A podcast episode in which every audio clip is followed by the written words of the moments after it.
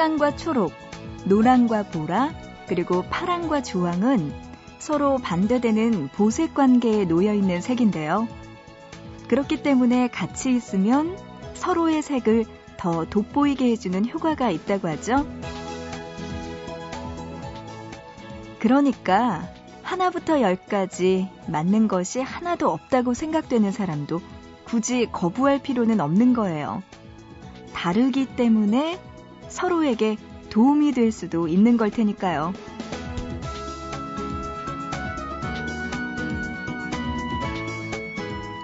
월요일도 일요일과 나란히 붙어 있어서 극과 극으로 자꾸 비교하게 되나 봐요. 보고 싶은 밤, 구은영입니다.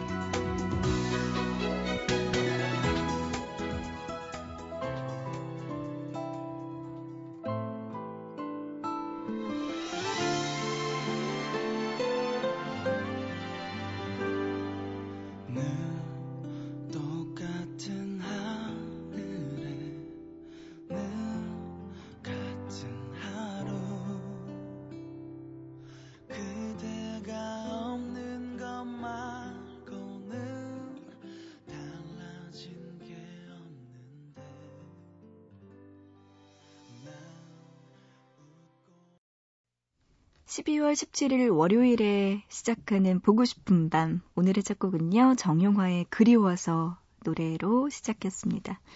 MBC 드라마 넌 내게만 했어. 예전에 했던 드라마죠. 거기에 OST 곡 중에서 정용화 씨가 부른 노래 함께 들었습니다. 음, 오늘 월요일이군요. 참, 정말 앞에서 이야기했던 것처럼 극과 극입니다.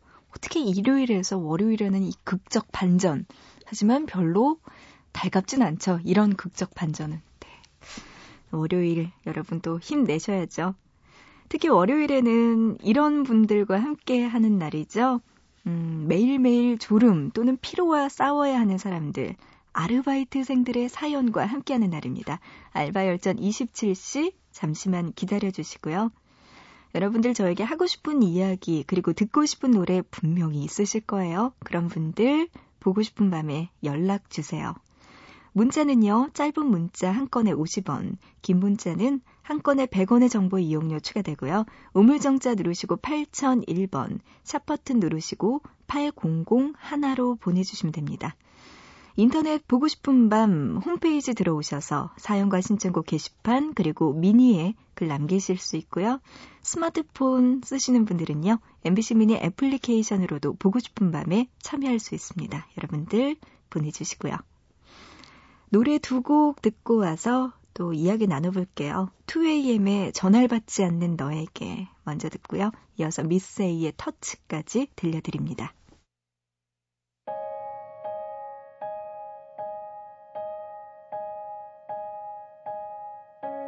얼마나 얼마나 싫어할지 알면서도 이것밖에 할 게 없다. 너의 집 앞에서 할 일 없이 너를 기다리는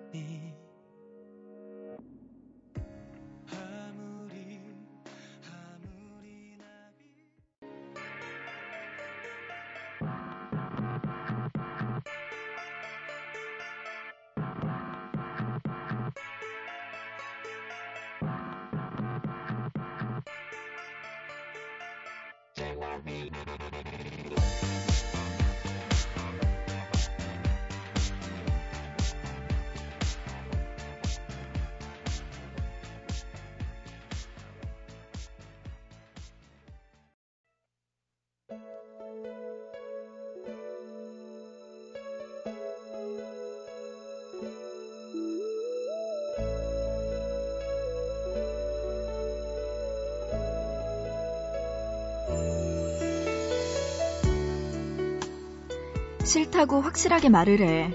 그 편이 상대에게도 좋다니까. 어렵게 전화를 끊는 걸 지켜본 친구가 한마디 한다. 원래도 부탁 같은 걸 쉽게 거절하지 못하는 성격이긴 하지만 그렇다고 무리하지는 않는다. 아무리 생각해도 도저히 안 되겠다 싶으면 말한다.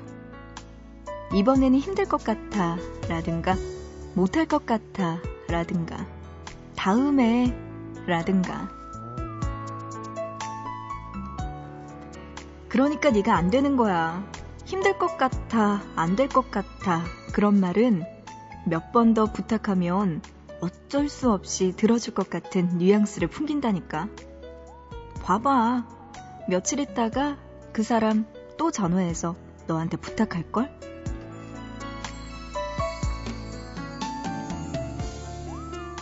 절대 넘어가지 않을 자신이 있다고 하니 친구는 잘도 그러겠다며 코웃음을 친다. 부탁이 됐든 그냥 하는 말이 됐든 누군가의 어떤 말을 들었을 때 싫다라고 말하지 않기로 결심했던 건 그 말을 들었던 그날이었다. 잘 기억이 나진 않지만 그리 어려운 부탁은 아니었다. 별거 아닌 일에 욱해서는 자기가 낸 화를 참지 못하는 일이 종종 있었던 그 사람에게 딱 한 번 말했었다. 좀 참지. 숨도 쉬지 않고 싫어 라고 말하는 그 사람의 목소리가 귀를 통해 들어왔을 때 그때 처음 알았다. 싫어 라는 말 참 듣기 싫은 소리구나 라고. 그리고 결심했다. 절대로 누구에게도 들려주지 말자고. 귀로 듣기에도 입으로 하기에도 좋은 소리를 말하고 싶다고.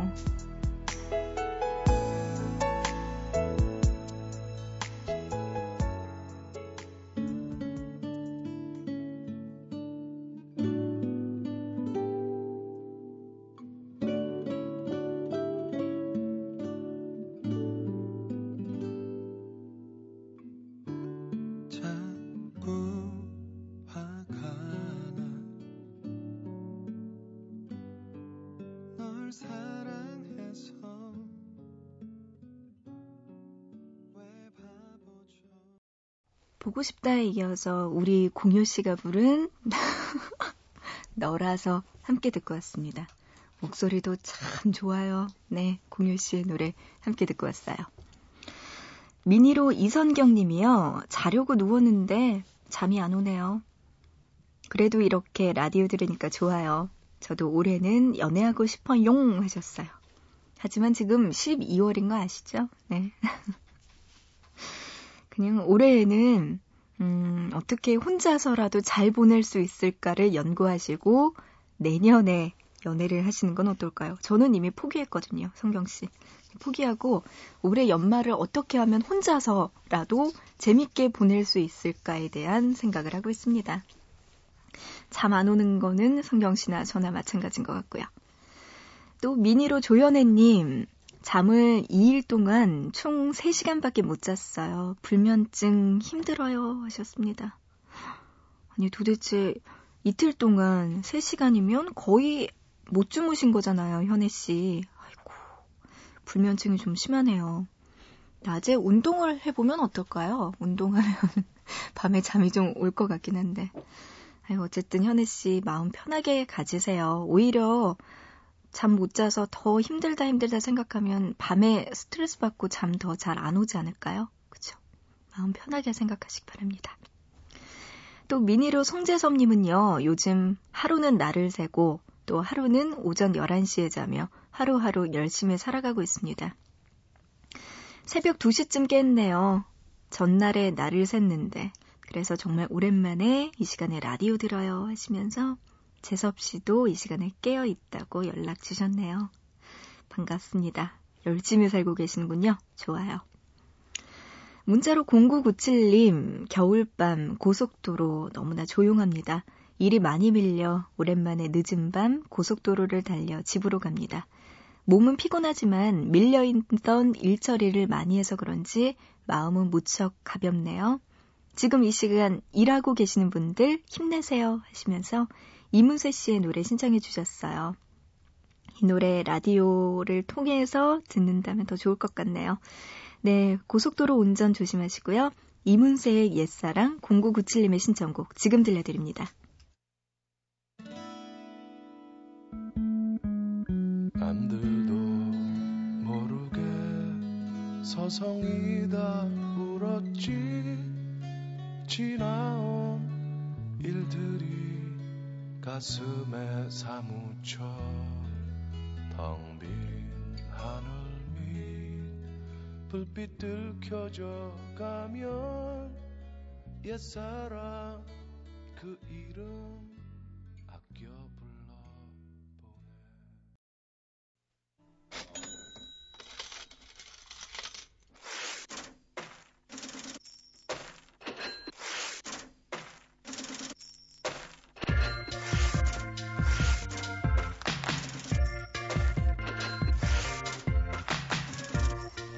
편의점 카운터에서 꾸벅꾸벅 졸던 아르바이트생. 손님이 와서 저기요 하자 이렇게 말했습니다. 나 앉았어요. 이 시각 깨어있는 모든 아르바이트생들의 마음 아닐까요? 지금도 졸음과 또 어깨 위에 가득 쌓인 피로와 싸우고 있는 분들 많으시죠? 모든 아르바이트생들과 함께합니다. 알바 열전 27시.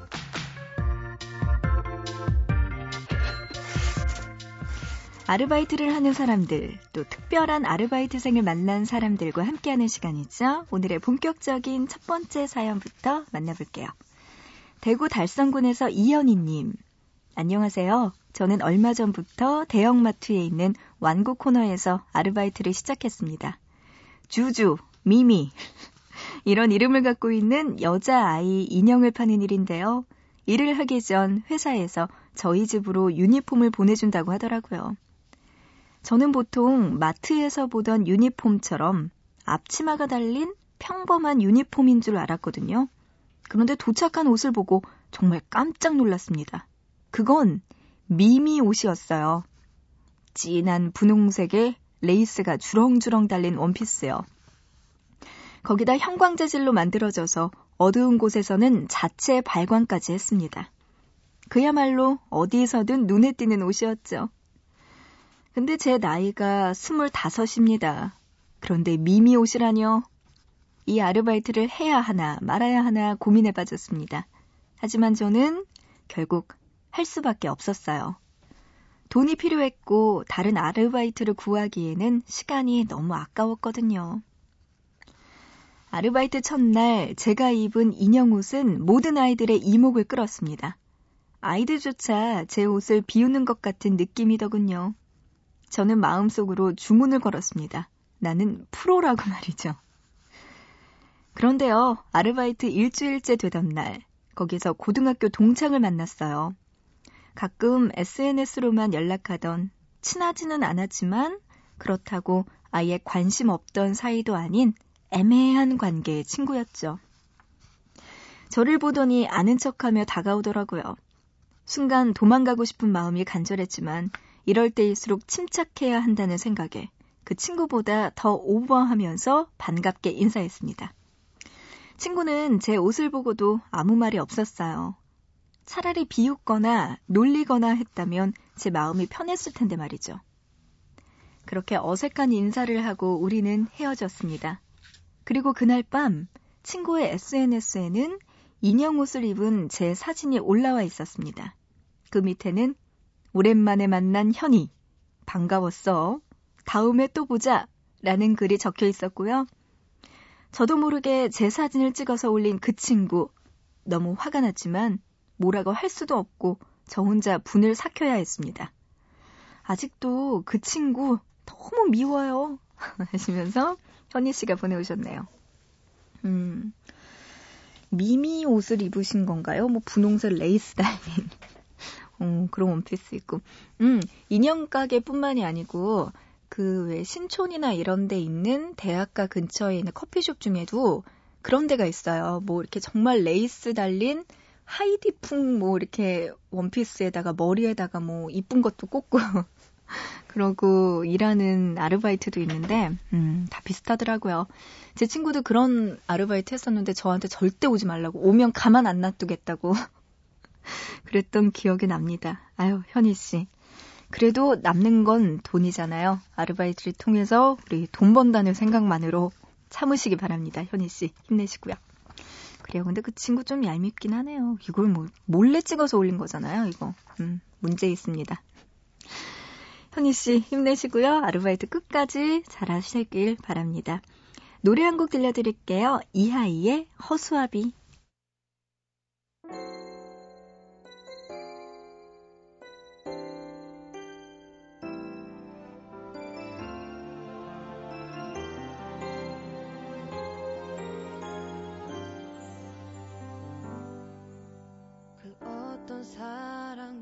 시간이 지나면 변하고 마는 걸왜 난 모르냐고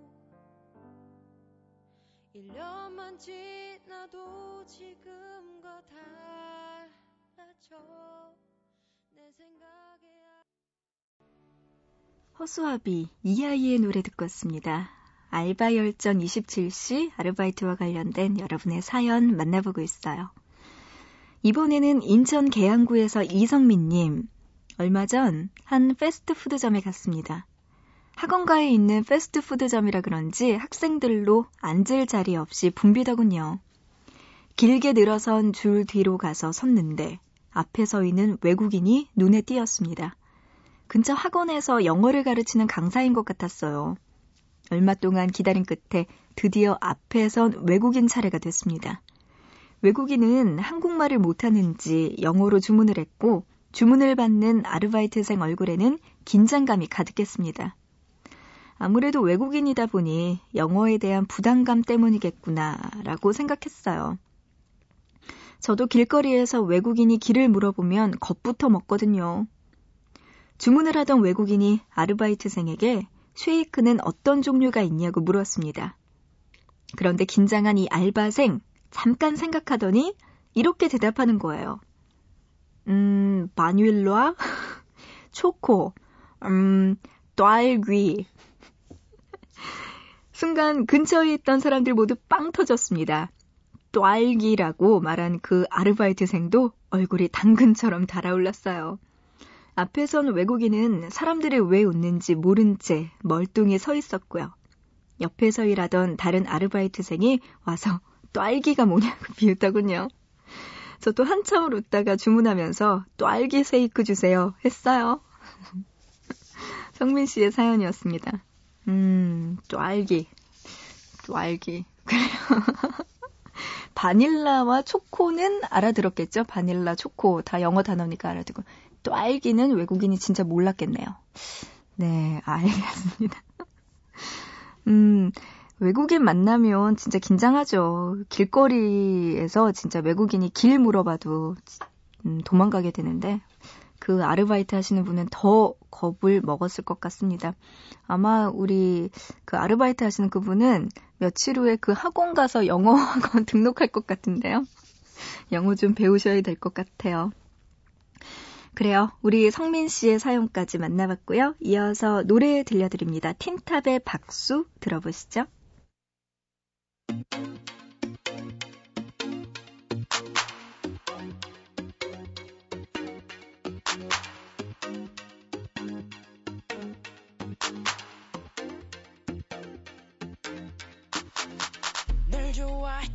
난 박수를 친다 넌 나간 사람처럼 묻고 박수 를 친다 사랑했기에 모든 걸 다 줬기에 오늘도 난 기뻐 뛰며 박수를 친다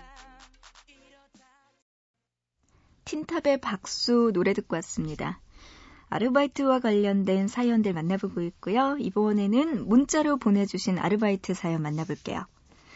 5110님, 편의점에서 아르바이트 하는데 훈남이 때로 와서 혼자 흥분해 있었습니다. 그런데 한 남학생이 와서 저기요 하더라고요. 저는 더 흥분했죠. 그런데 저에게 이 노래 제목이 뭐예요? 묻더라고요. 매장 안을 흐르던 노래가 뭐냐고요. 그 남학생 오렌지 캐러멜 팬이 돼서 돌아갔습니다. 아, 좋다 말았네요. 네. 저기요 하길래 당연히 네? 하면서 혹시 날, 날 관심이 있는 건가? 번호? 이랬을 텐데 말이죠. 음, 오렌지 캐러멜. 그래요. 3인조죠? 음, 그래요. 6832님, 얼마 전에 월급을 받았는데요. 사장님이 월급을 8만원 적게 줬어요. 이거 뭔가요? 흑흑 하셨습니다. 많이 적게 받았는데요. 이거 어떡하죠?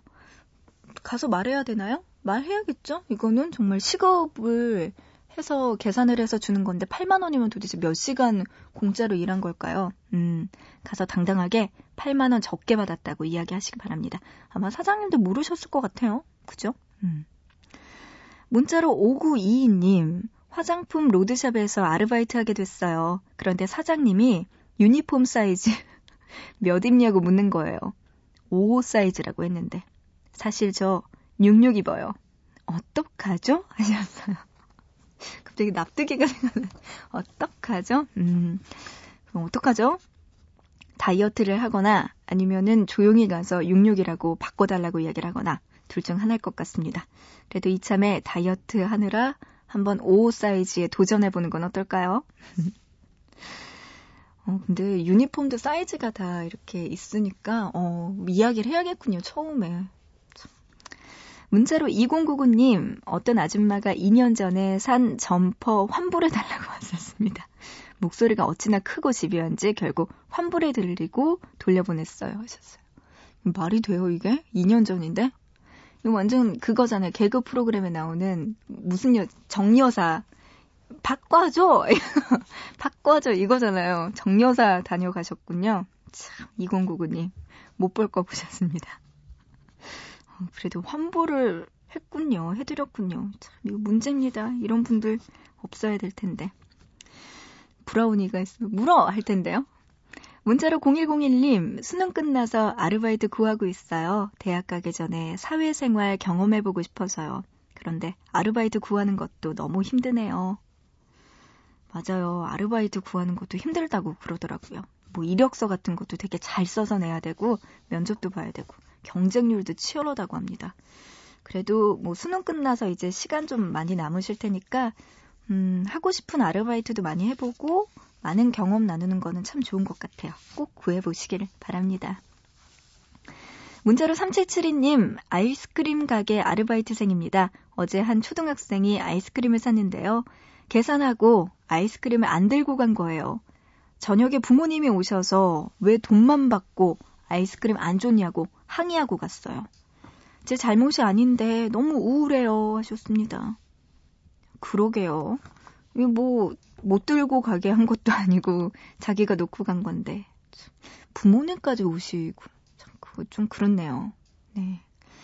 요새는 부모님들이 정말 좀 극성이시죠. 네, 초등학교부터 시작해서 직장까지 찾아오신다고 하는데, 군대, 직장도 찾아오신대요. 참, 그런 거 보면 아이들이 스스로 자라날 수 있는 자립감, 이게 필요한 것 같습니다. 어, 오늘 이렇게 여러분과 함께 알바열전 27시 함께 나눠봤어요. 아르바이트 해본 분들, 그리고 특별한 아르바이트생을 만난 분들 사연 보내주세요. 짧은 문자는 한 건에 50원이고요. 긴 문자는 한 건에 100원의 정보 이용료 추가됩니다. 우물정자 누르시고 8001번으로 보내주세요. 스마트폰으로는 MBC 미니 애플리케이션 통해서 미니에 남겨주시고요. 보고 싶은 밤 홈페이지 들어오셔서 알바열전 27시 게시판에 사연 남길 수도 있습니다.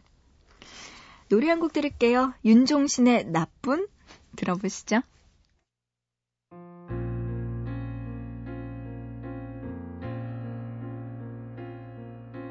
그 홀가분했던 몇 달이 최선이라 믿었던 이별. 그 효과는 상처만 깊어진 그럴듯한 싸구려진 통제 못되게 굴었던 내실. 밤밤 보고 싶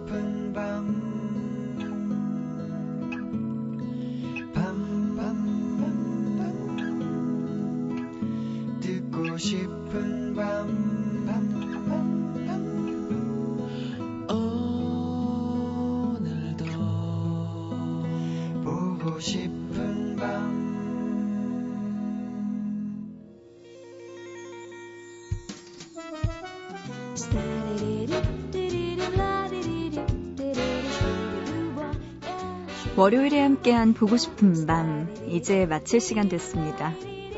아이고, 달력 보니까 2012년도 얼마 남지 않았네요. 여러분, 한 해 마무리 하나하나씩 이제 시작하셔야 될 것 같습니다. 음, 오늘 마칠 건데요. 끝곡은 소녀시대의 노래 준비했어요. 태티서. 태연, 티파니, 서현이 함께 부르는 Oh My God 이 노래 준비했습니다. 노래 들으면서 마치고요. 우리 또 내일 새벽 3시 보고 싶은 밤에서 다시 만나요.